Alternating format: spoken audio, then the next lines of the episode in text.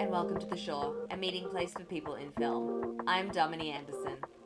Each episode, I sit down with women working across film and television to discuss their careers, the industry, and what they want for the next generation of women in film. Today, I'm joined by Danielle Sahota. Danielle is an award nominated production designer whose credits include Slip, How to Buy a Baby, The Lake, and Wedding Season.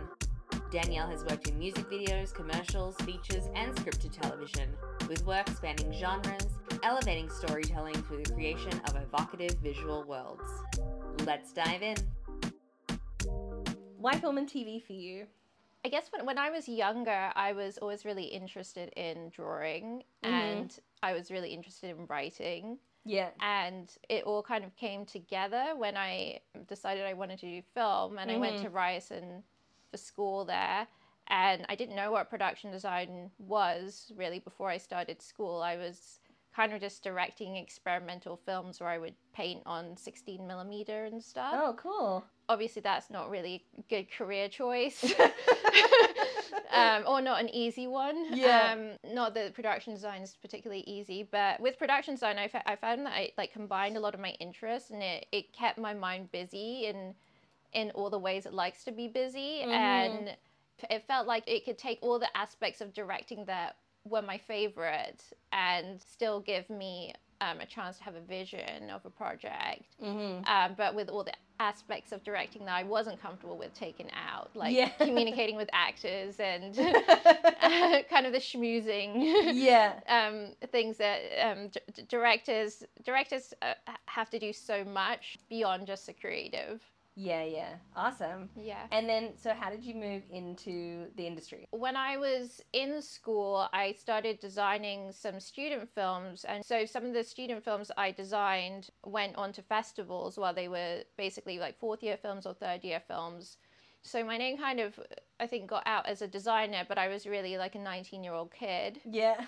And um, like my first year or first six months, I was making tons of mistakes and just learning from them and figuring Mhm. out what I should do better next time or how to make this more efficient or how budgets work. And and then it just really started to snowball after that because it was exciting for me. Like it I really got my hands dirty in every single aspect of production design. Like I would be drawing my sets I would be shopping for them I learned how to build flats and carry them across the studio by myself. Like Yeah. everything was interesting to me about it. Like being in that low budget world was was really helpful for me to be able to do that because I had no option other than to figure out a bunch of things for myself Mm-hmm. and you're really trying to create a, a show that looks a lot more expensive than it is, but not just expensive, but really tells the story as best as you can.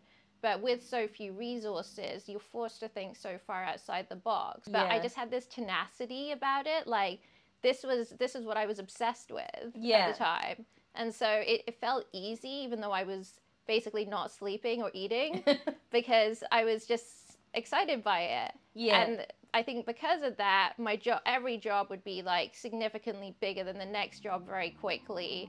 And before I knew it, I was like doing like mid-level shows, and it really just snowballed in that way Yeah. without any particular planning. Like I had no like mindset or like this is my goal. Um, this is gonna be my career. And I need to do these steps to do to do that. I was just too focused on whatever project I was doing at the time yeah. and they were Mhm. like, probably this girl is like a psycho. She's obsessed, but she'll really get the job done. for you. What's the best piece of advice you've ever received?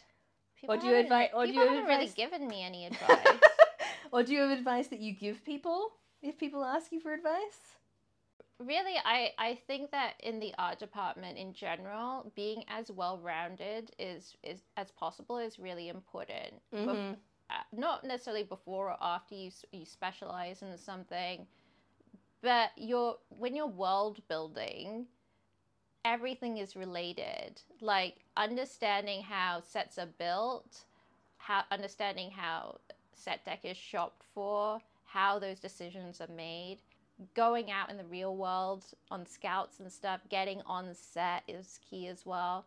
Like I like anybody new, I try and advise them to get out of their comfort zone. Like, don't think about specializing in something too quickly or don't really focus on what your goal is. Just try and be a sponge. Mm-hmm. Because then something like the more that you allow yourself to experience and get out of your comfort zone with, something like authentic that you're authentically good at or authentic direction is gonna like find its way to you Mm-hmm. versus really trying to push for something and trying to be be something which is often trying to be like somebody else or like trying to be like what you should be like arm yourself with understanding Yeah. Yeah, I love that. That's great advice. What's the worst piece of advice that you've ever received? To stay pretty and everything would be okay What? Somebody i think i was like talk I, it was years and years ago and i was t- talking to somebody about being worried about when my next job was going to come and th- th- their piece of advice to me was you know you just be be pretty and charming and um, everything will be okay oh my god. Yeah i didn't i, I was very confused because i wanted to punch them but i knew that wasn't socially acceptable Yeah. Yeah, that's so weird. Okay, It's well that's der- gross. that's definitely terrible advice. It's yeah. d- Yeah. Don't, tell anybody to smile more or be pretty. It's just not good. Do you think that gender still plays a role in our industry? Yes. um, there's a lot that I think about in terms of commu- communication, like things that don't necessarily come naturally to me. But I think like that's not just for for me as I don't think those experiences are just occurring to me as as an like an autistic ADHD woman. Like I think that a lot of women are having the same kind of thought processes of having to overthink how they present information or how they come across mm-hmm. in a way that men don't have to in order to not offend anybody all the time, especially when when telling somebody what to do. Like I feel like I always have to think about how do I tell somebody what to do directly to get to get what I need need from them without making them feel like I'm telling them what to do. You know, Yeah. it's it's it's such a dance of um like my authentic self is very direct. That's how I prefer to communicate. Yes. But if I'm too direct with people, even though I don't mean anything bad by it, I'm just telling somebody what I would like to see. I can't, I can't, I can't do that because I think it comes across as as rude because I'm a woman and because I'm a young woman. Yeah. So I have to kind of befriend a lot of the men that I work with a lot more so that it feels safer for me to tell them what to do. And I don't think men that even crosses men's mind. Yeah. I see men who are in various positions um, tell people that they would like something changed, and it just happens. When I ask for something changed, I usually get like five rounds of excuses as to why that would be annoying Yeah. um, that I have to navigate through and be like, kind of, we're getting there, we're getting there. Like, try not to say anything negative, don't bring anybody down, but like, let's keep going, you know.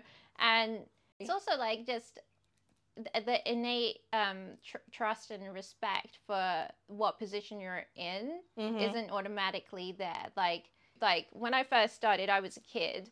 And when I started working on DGC projects, like union things, a lot of the people I was working with were significantly older than me and were men. Mhm. And when they look at you and it's kind of like, oh, this is our boss, that's automatically a step down that you've got to come back from. Whereas men don't have to deal with that at all. They don't have to think about, they don't have to like worry about somebody assuming that they shouldn't be there at the beginning. yeah.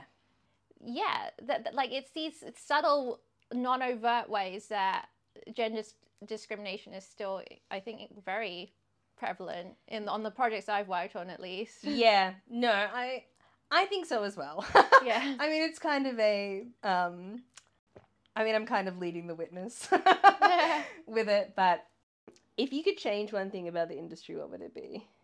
the length of the work days that's expected. Yeah. I would change of the timelines. It's um, there's a lot of imbalance between what is cost effective and treating people like humans. I Mhm. think outside of cost and there's just there's it's it's easy I think for the art department to like keep dropping down and down the list in terms of figuring out the the the whole puzzle, which I always like to get very involved in the puzzle of the schedule and when we shoot things and Mhm.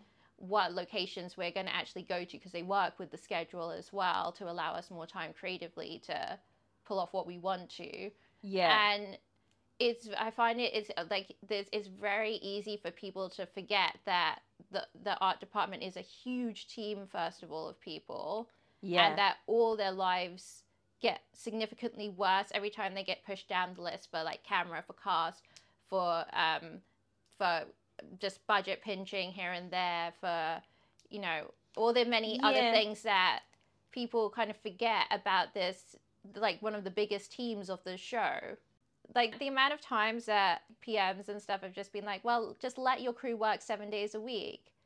They'll get overtime.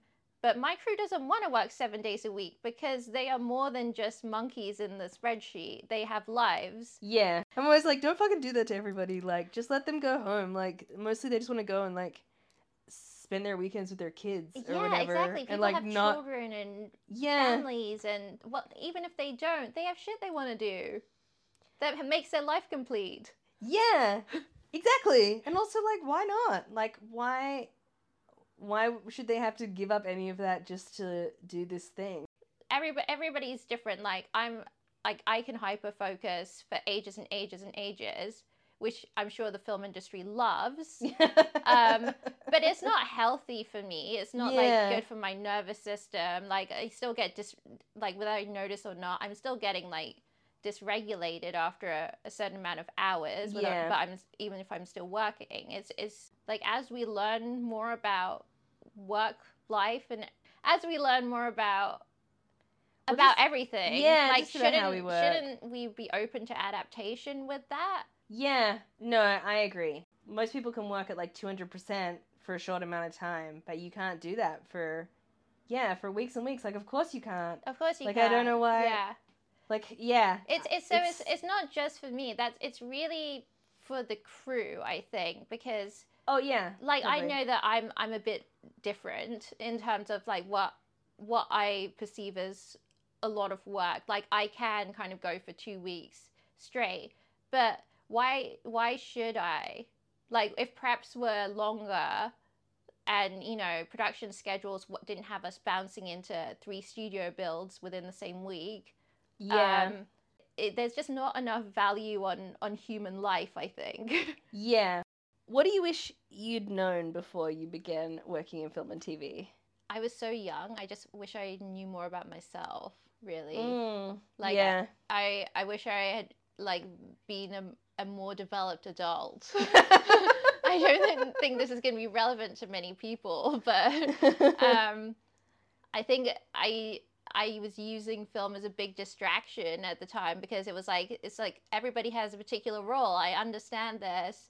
Life makes sense now. yeah. But I also didn't give myself very much opportunity to figure out why life was so hard outside of that. Mhm. And then I was so busy working all the time that I didn't have to. It was like I can just push this all away. yeah. Um, but yeah, I, I think that being in this industry requires a lot of mental fortitude. And for me, the more like I discovered about myself and the more authentic I could start being, it all became a lot more enjoyable working with other people. Yeah. Yeah, I like that. I think that I think it's relevant. I think that happens at I mean, because I think that that happens at lots of ages because it gets so all encompassing so quick quickly that you can just be like, this is all, this is all of my life, And, and, then you just this like, praise, so you feel like you everything is going great. You're like, Yeah. yeah, my my career is going fantastic, but it, it starts to become if you when you don't have yourself figured out, that starts to become something that defines you. You like Yeah. cling to that for definition, and I didn't understand how like h- how that wasn't helpful to me at the, at the time. yeah, Yeah. Yeah. Yeah. You're dealing with so many different personalities when you when you're working. It's like very well, for me it was very easy to like get wrapped up in being a chameleon to people please the right type of person in this situation and this is what I need to do to get this done with the ultimate goal always being like this is what I want for the set and this Yeah. is how I will achieve it in these ways by acting this way with this person and you know inspiring them to to do this by doing this and it's just so much work to to have to think about who you're being or be confused by who you're being because again like at the beginning of my career i didn't know that i was undiagnosed with autism and adhd so i was confused by a lot of things in my life in general or lots of things Mhm. that were like frustrating me and like if i had had some understanding of that i think before i went in it wouldn't have felt so life and death everything i was doing Yeah. because i would have you know been able to fall back on other parts of my life more Mm-hmm. What's some work that you've done that you're particularly proud of, or something I don't know, something you like a lot that you've done?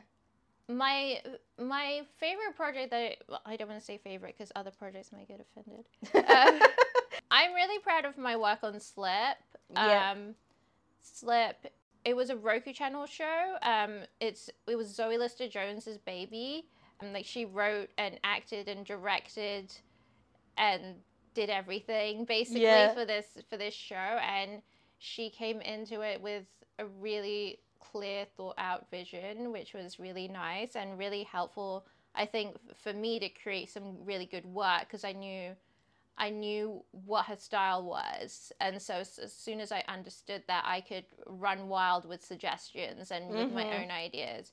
And it just gave it gave me a lot of room to creatively play and to think about all these minuscule details while also thinking about this big overarch because it had very clear themes like big overarching themes and then minuscule details that tell those stories. And I think we just made some really cool sets and some really cool sets in there. We did a lot of built-in lighting. Yeah. Um, I really, I really got to think and learn a lot about lighting. Like I always, I always think about lighting in terms of the design, or I try and light my sets as much as possible in terms of the right mood with practicals. But I think that this one really took me into a deep lighting dive, which was really, really fun for me to, to learn from the cinematographer, um, Daniel Grant, and him being so um, open and collaborative as well. Yeah, I, I just, I just, I like, I like the look of the show. yeah. That's awesome. That's so fun. Yeah. Yeah. I love learning new things also. It's always like a little bonus.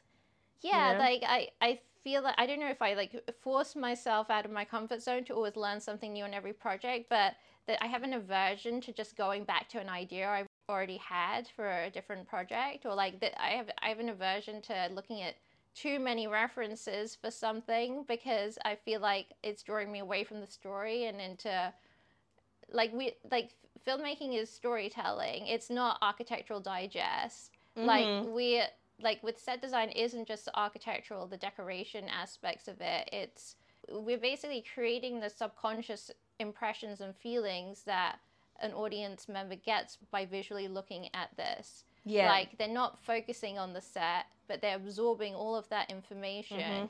and it- it's very expressive like i think at a certain point like if you're a designer you have to have a certain amount of an eye and an innate like artistic sense that isn't just about um, your technique and and, and what you're like if you're a painter it's not just about how well you can realistically paint it's about what you can evoke and yes.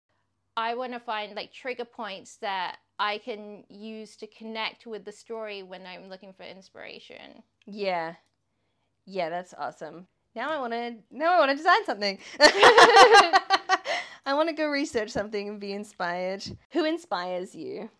Or what inspires you? It doesn't have to be a person. I kind of get very inspired at, at random. Like in terms of in terms of people, I like just watching people who are really really good at something. I like I like seeing the effortlessness of being really good at something and and people who don't have to try try so hard at being good at something because they've tried so hard over over time or they're just they have an ability to connect with what they're doing in a like very innate way Mm-hmm. um, like I find that that inspiring to me to like watch other people like doing like am- amazing things in like flow states almost. Yeah. It, it it it inspires me to like connect myself my my state to that kind of state. In terms of things, I I get very inspired at random. I think because I'm processing, I I take in like everything in my environment all the time, whether Mhm. I want to or not Yeah. also i think my imagination has always been kind of crazy vivid ever since i was a little kid like i can make kind of a connection out of anything for an idea and so uh, most of the time it's like filtering out information from my brain to let the good the good things that i've seen in the world and uh, have the space to uh, be clear enough to inspire me Yeah. so I, I just I'm constantly taking mental photos. I think of everything I see because usually it's it's- usually it's not something obvious that inspires me. It's like something that I find like emotionally touching, um, like an object or something, or a, f- a photograph or something like that. Like I don't really remember being in, ever inspired by like you know l- looking up direct references for things. I Mhm. find that informative and it definitely helps me a lot, but it's just educational to me. yeah. Um, like it's it, like for me, it's just like a challenge to stop being inspired by things.